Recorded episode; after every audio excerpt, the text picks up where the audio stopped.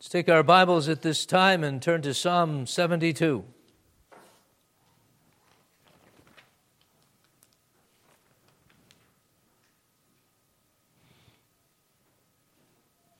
Psalm 72 reads in the subheading that it's a psalm of Solomon, one of only two of the psalms that's so indicated, the other being Psalm 127, I think. Psalm of Solomon. And interesting, this is the end of book two of the prayers of David, the son of Jesse, as verse 20 reminds us. So, commentators have fought long and hard over the, the uh, interpretation. If this is a Psalm of Solomon, how can be this included as the prayers of David, the son of Jesse, uh, before they're ended? We'll speak of that presently. But hear the word. Give the king your judgments, O God, and your righteousness to the king's son. He will judge your people with righteousness and your poor with justice. The mountains will bring peace to the people, and the little hills by righteousness. He will bring justice to the poor of the people. He will save the children of the needy. He will break in pieces the oppressor. They shall fear you as long as the sun and moon endure throughout all generations. He shall come down like rain upon the grass before mowing, like showers that water the earth. In his days the righteous shall flourish, and abundance of peace until the moon is no more. He shall have dominion also from sea to sea, and from the river, be Euphrates, to the ends of the earth. Those who dwell in the wilderness shall bow before him, and his enemies will lick the dust. The kings of Tarshish and of the isles will bring presents. The kings of Sheba and Seba will offer gifts. Yes, all kings shall fall down before him, all nations shall serve him. For he will deliver the needy when he cries, the poor also, and him who has no helper. He will spare the poor and needy, and will save the souls of the needy. He will redeem their life from oppression and violence, and precious shall be their blood in his sight. And he shall live, and the gold of Sheba will be given to him Prayer also will be made for him continually, and daily he shall be praised. There will be an abundance of grain in the earth, on the top of the mountains.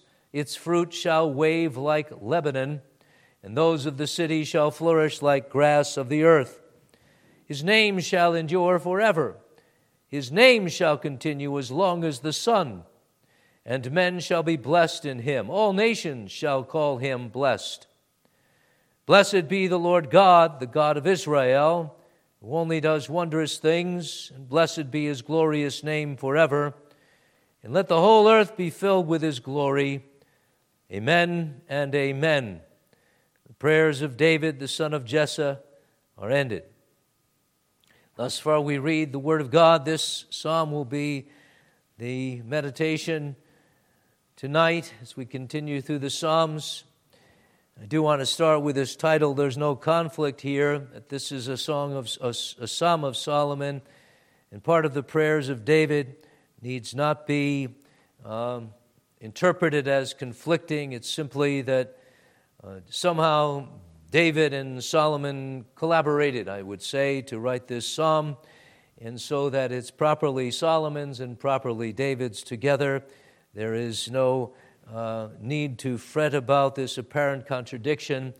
Let us just simply rest in the fact that this is the Psalm of God. And it's important to know that the subject, obviously, of this psalm is, is the royal kingdom of the king, the king and his judgments, the king and his rule, and the king and his domain and dominion so glorious is the subject of this psalm. In fact, it's all about Jesus. It's about the reign of Messiah. It's a messianic psalm in that sense, like unto other parts of the scripture that speak of the great and wide and everlasting dominion of the Son of God incarnate, who is given the uh, judgments of God to rule in the earth and who shows mercy to save his people. There's something here for us always, especially when it's the case that it looks contrary, does this situation in our society, to the very truth of this psalm that the king is reigning. And we need to be comforted and reassured in the fact of the truth of the Bible, the truth of God's counsel, the truth of the gospel of the Son and his being king and his having a kingdom.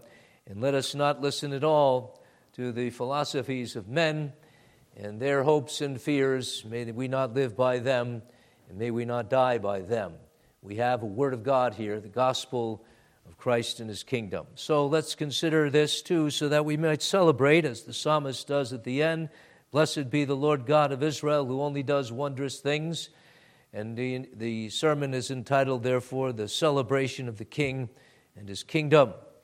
We consider, first of all, that this is a great king and there's a great thing that he does in the earth. Secondly, we want to consider the great thing coming to pass in a great way, and there we might be surprised. And finally, we want to consider that great celebration and go home, beloved, with joy and with gladness because the King, the King is coming and he reigns supreme. There's a king here, and according to the history, this is the king who is a king's son.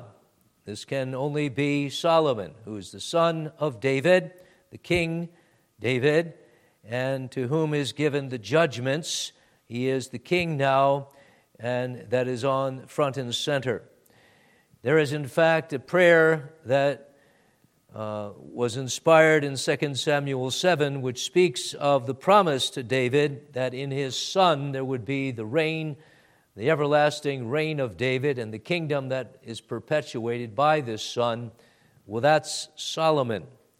In fact, when we read here of uh, a call to give the king your judgments, O God, your righteousness to the king's son. We're reminded of the prayer that Solomon made when he was asked of God what he wanted if he was going to be the king, and he prayed for wisdom to rule this great people, the people of God.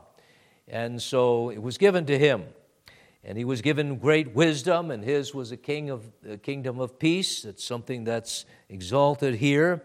Abundance of peace is the way of this kingdom. Verse 7 there's a flourishing. There's only mention, I believe, of one war that Solomon ever had to fight in his reign. And so you have this prosperity and this worldwide expansion. And you have other kings coming to give tribute to him. It's all there in the Bible, the history of Solomon, the history of the great exaltation of the type or the symbol of the Messiah who would come. And on this Messiah, we do need to focus because the Bible here is speaking in history, the typical symbolic history of Israel and her kings and her kingdoms, of Jesus and his kingdom. The king here, let's go straight to it, is Jesus. Jesus is the Lord our righteousness, not just the Son of David by flesh and blood and by legal right, but he's the son of Adam and the son of Abraham that is appointed by God to be such a son and a king in Israel. He, in fact, is the eternal Son of God, the eternal and the natural Son of God, as our catechism describes him, who is divine, and to whom is given no judgment because he is the wise and righteous divine judge. But here, he's, he's spoken of is Jesus the Son, the eternal Son, in his messianic office. He's the one who's appointed to be given judgments for his coming down to the earth. He's appointed to be uh, given the opportunity to serve God on the earth in his humiliation and to learn obedience by the things that he suffers in this humiliation so that he might be this perfect substitute for sinners. He is this one who's the eternal king with God in all of his glory as the Son, but who, in his human nature, is also the king of our salvation, and who, after his humiliation, is exalted. He lives so that he ascends to the right hand of God. And when Jesus so ascends, you remember from the Gospels, to him all power and authority is given exactly because he's the king. He is, in fact, the great king of our salvation. This kingdom of his is described here as being heavenly. That is, there are things here that can only be attributed to that kingdom that is established, that is heavenly, that was not ever fulfilled perfectly or exhaustively on earth, but must be fulfilled and perfectly and exhaustively in heaven. Reminded of the fact in other places that speak clearly of heaven, of the prophecy of Isaiah. Here I'll read just the first five verses or so of that. It speaks clearly of the day of the Lord.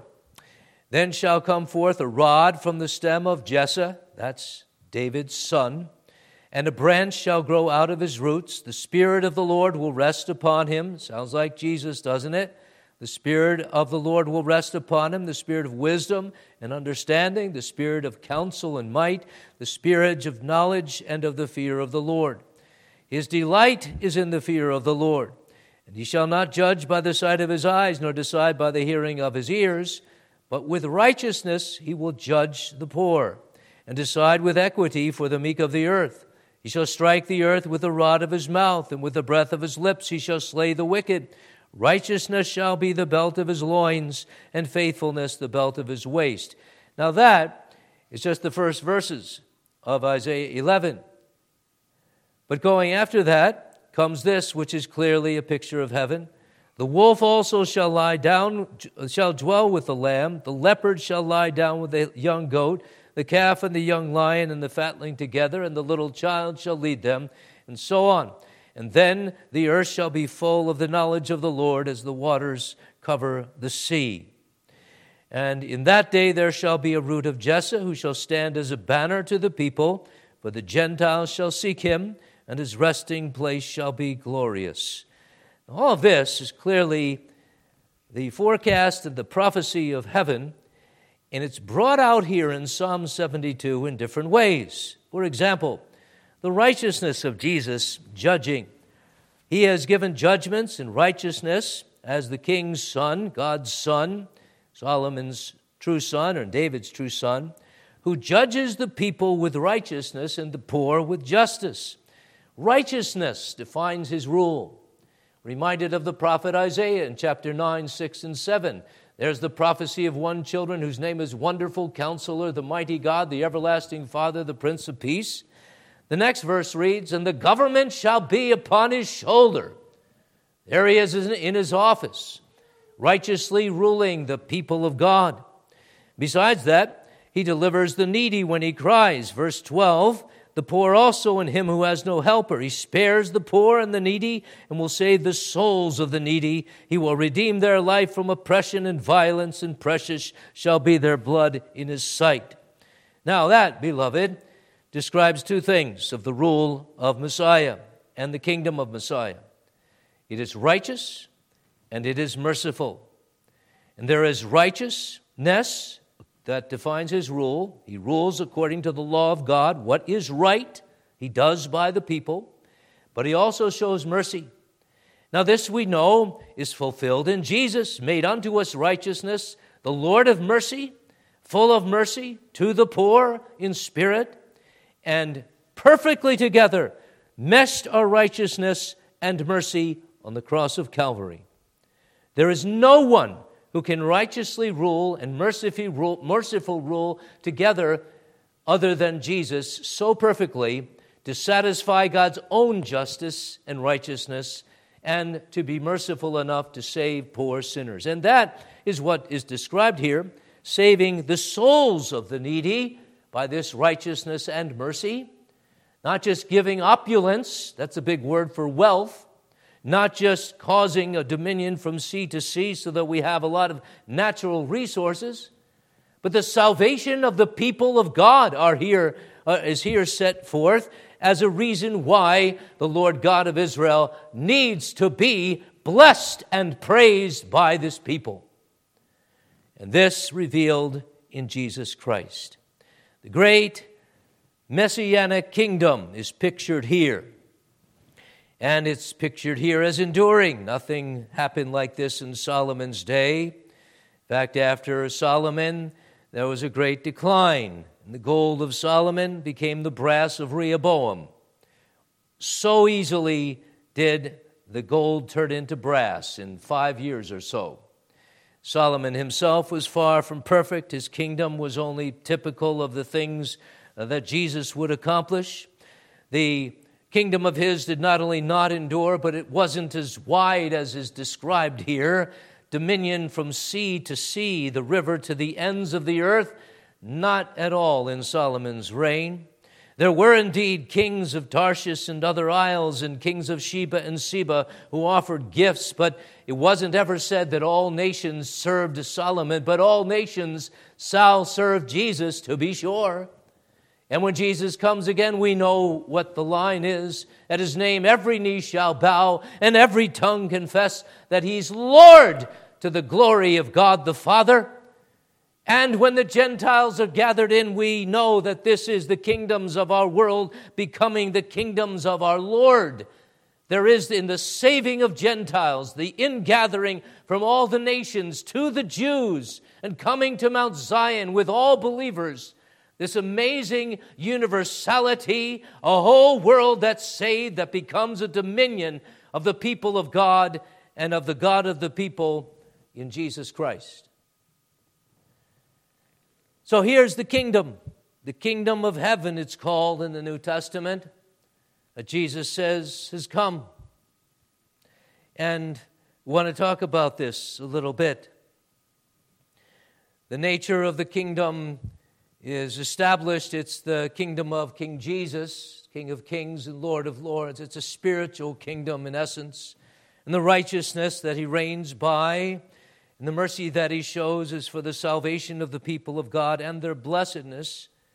And I do want to remind you the blessedness of this kingdom is described here necessarily in earthly terms, according to the resources of the land gold and silver according to the ecology, even mountains and hills being involved in this salvation and the bringing of peace and, and all of that. And according to social things like abundance of peace, which would be peace between nations. And the duration of the kingdom is described in these earthly terms a sun and moon, as long as they endure, uh, there shall be this kingdom, and as long as the moon endures, there shall be abundance of peace. But we are to look beyond that. We are to look way beyond the earth, and these things are just presented as symbolic of the reality of the, the kingdom's blessings that we know even in part now, and which shall be ours in heaven. Oh, beloved, many go astray here. They want to revisit the whole typology and imagine that a kingdom, say, of Jesus on this earth will be reestablished and there will be new sacrifices, and Jews and Gentiles, in fact, will be able to see things. And there'll be gold like this, and there'll be health and wealth, and there will be no disease, and all of this.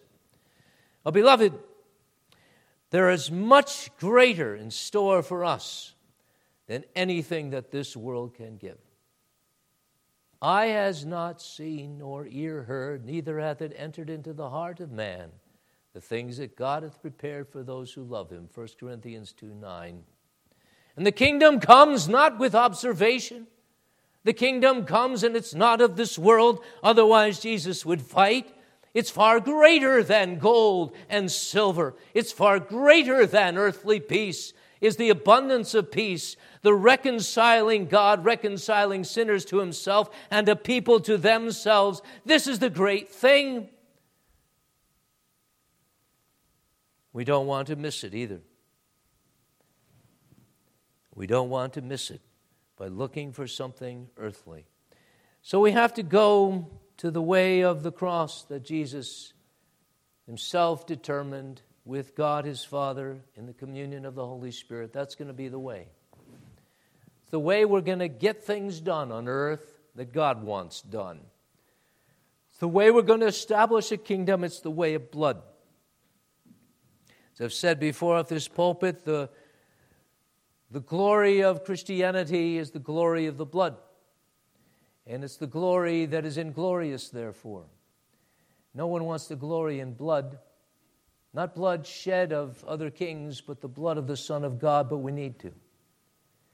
We need to preach Christ crucified, as Paul said, and, and to know Him and be determined in the congregation to know nothing else than Christ crucified by our being peacemakers, by our dwelling with one another, by our praying for one another, by our being thankful for one another, praying for the peace of Zion. This church needs so to pray. And then we show just how great Jesus is in our hearts.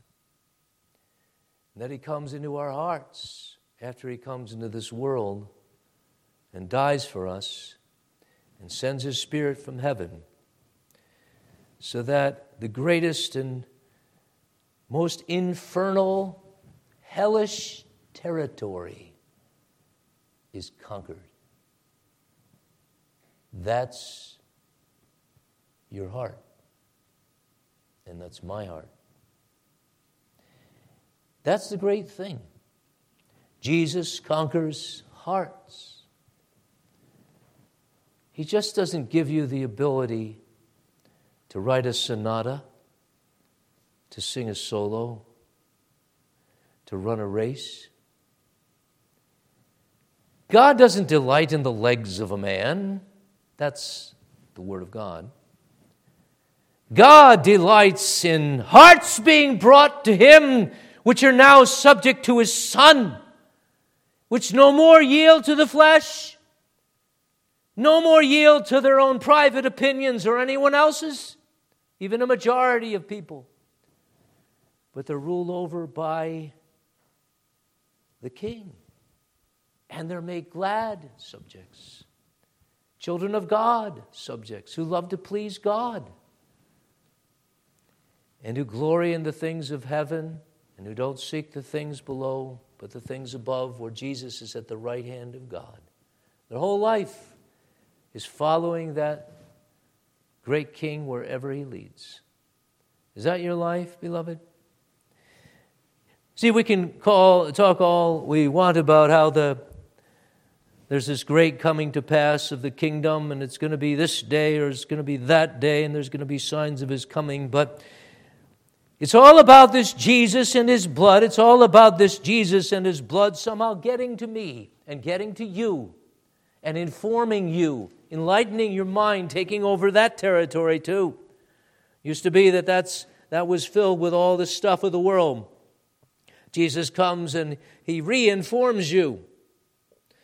And he reinforms how you think, therefore, and, and what you're going to say and, and what you're going to do, because his heart is also in his hand. Your heart is also in his hands. And that's a wonderful thing about being saved. You're saved to be ruled, and his rule is good. So let's not buck at his rule, beloved. Let's not protest when he rules us, when he leads us a certain way, and, and we say, Oh, I don't know if I want to go that way. I don't know. Uh, there's a better job over here. I might have to work on the Lord's day, or I might be around a bunch of creeps, and that might tempt me, but it would be better pay. And Jesus is leading over here. And he's saying, You be content. I have great things in store for you there. These are decisions. Well, there's women, dime a dozen.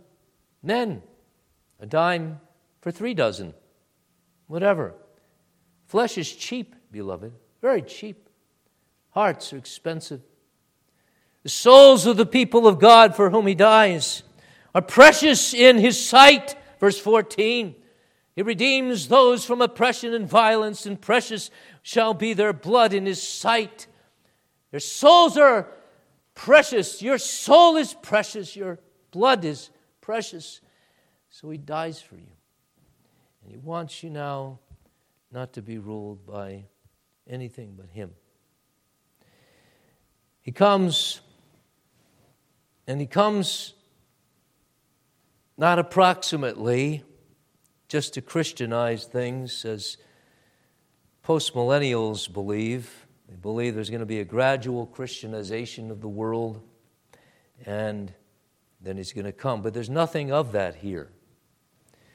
When the kingdom comes, it's, it's, it's this glorious thing, not partially glory. See, in the postmillennial view, that means after a thousand years or so of gradual transformation of society and increase of goodness among men, Jesus will come. Even though there's unconverted people at this time, he'll come and, and he'll dwell among them and so on. That's not how the Bible is describing things here.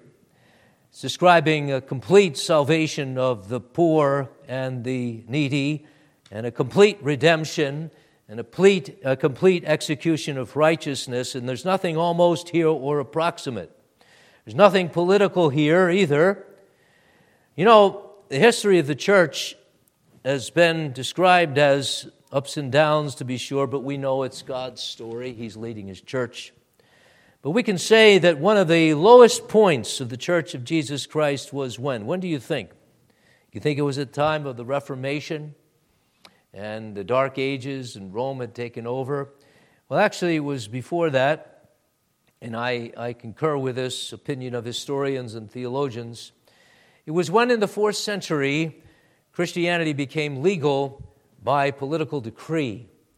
Constantine, the emperor of the fourth century, was converted, supposedly saw a vision of Christ crucified and a banner in his army, and, and he vowed to win the, uh, if he won the battle, he'd, he'd yield to Christ. And well, he won the battle, he yielded to Christ. And, and then he made Christianity not only legal, but the state religion. Before that, it was antagonistic to Christianity, it was more a pluralistic society, but now it's for Christianity. The theologians and historians, and yours truly, would agree that this was disaster for the church. Because Christianity then became easy. And in fact, taken into Christianity and its worship were all of the, the, the trappings of all of the other religions to accommodate them and to make for a peaceful kingdom, a peaceful religion in Rome, in the Roman Empire, so that the great crown rights of Jesus would be exalted. However, they missed the cross.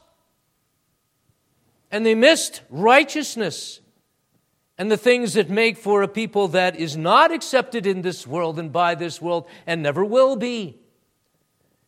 So, when politics mingled with Christianity and theology, it was disaster for the church, even when it became easy to be a Christian especially then. And I wonder sometimes, even in our society where the heat is increasingly on against us, if we have it so easy here and it makes it hard to be a Christian. If all who will live godly will suffer persecution, what does that say of us? How can we be among the all who will live godly? I tell you, I'm, I'm the guy who goes back to his tent and says, Moses, you deal with this God who's a fire. I can't take it.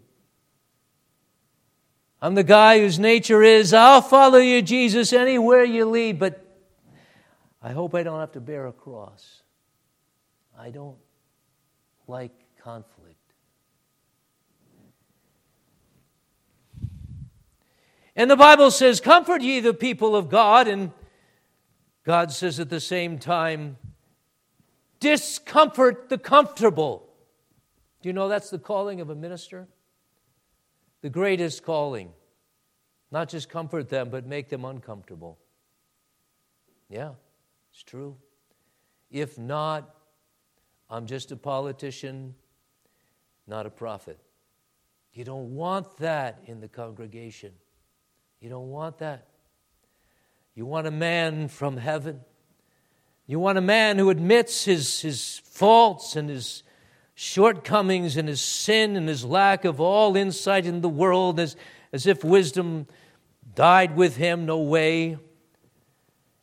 But a man of God's choosing, this is what you receive. This is what Timothy was, and Paul was, and everyone who followed Jesus was.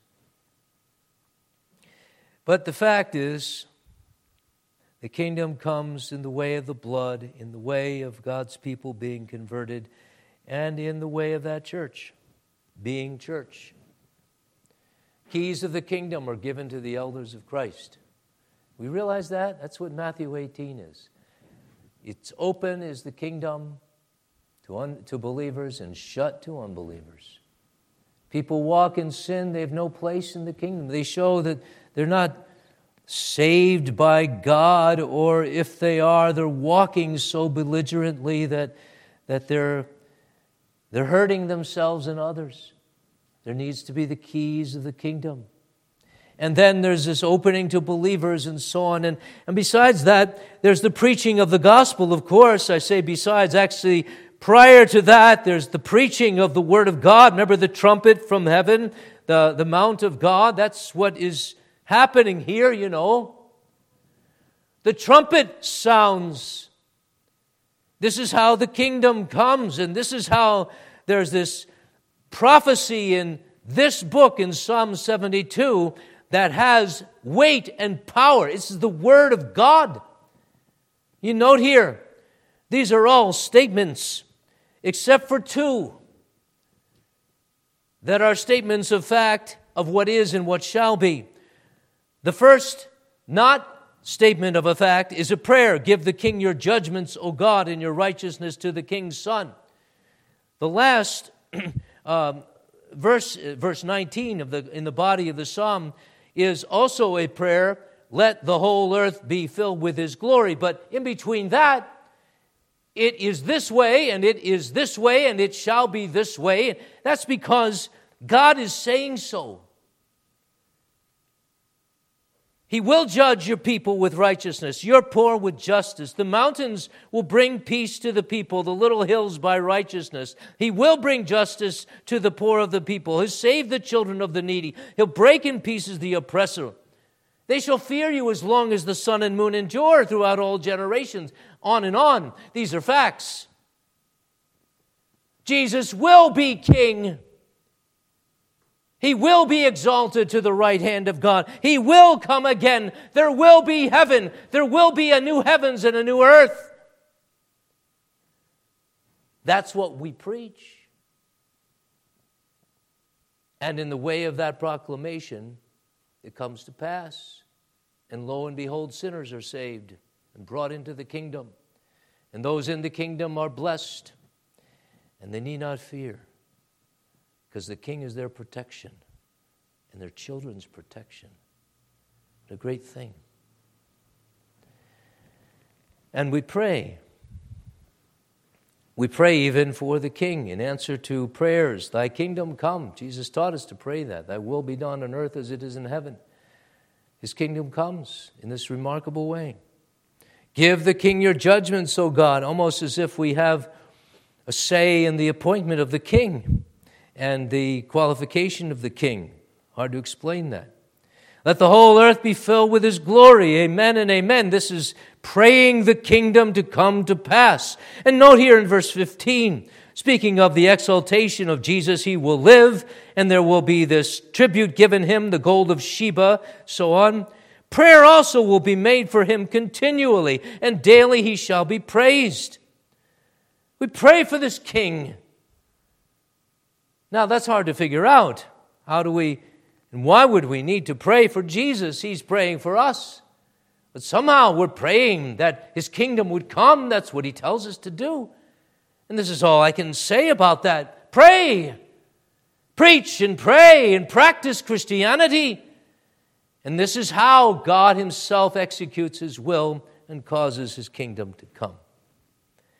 And it will come. That means we ought to be celebrating. A future reality in all of its fullness, present reality since He's come, and the great prospect of blessing and praise to God. Blessed be the Lord God of the God of Israel, who only does wondrous things. Blessed be his glorious name forever. Let the whole earth be filled with his glory, starting with me, starting with you. Celebrate that King, beloved, and that kingdom.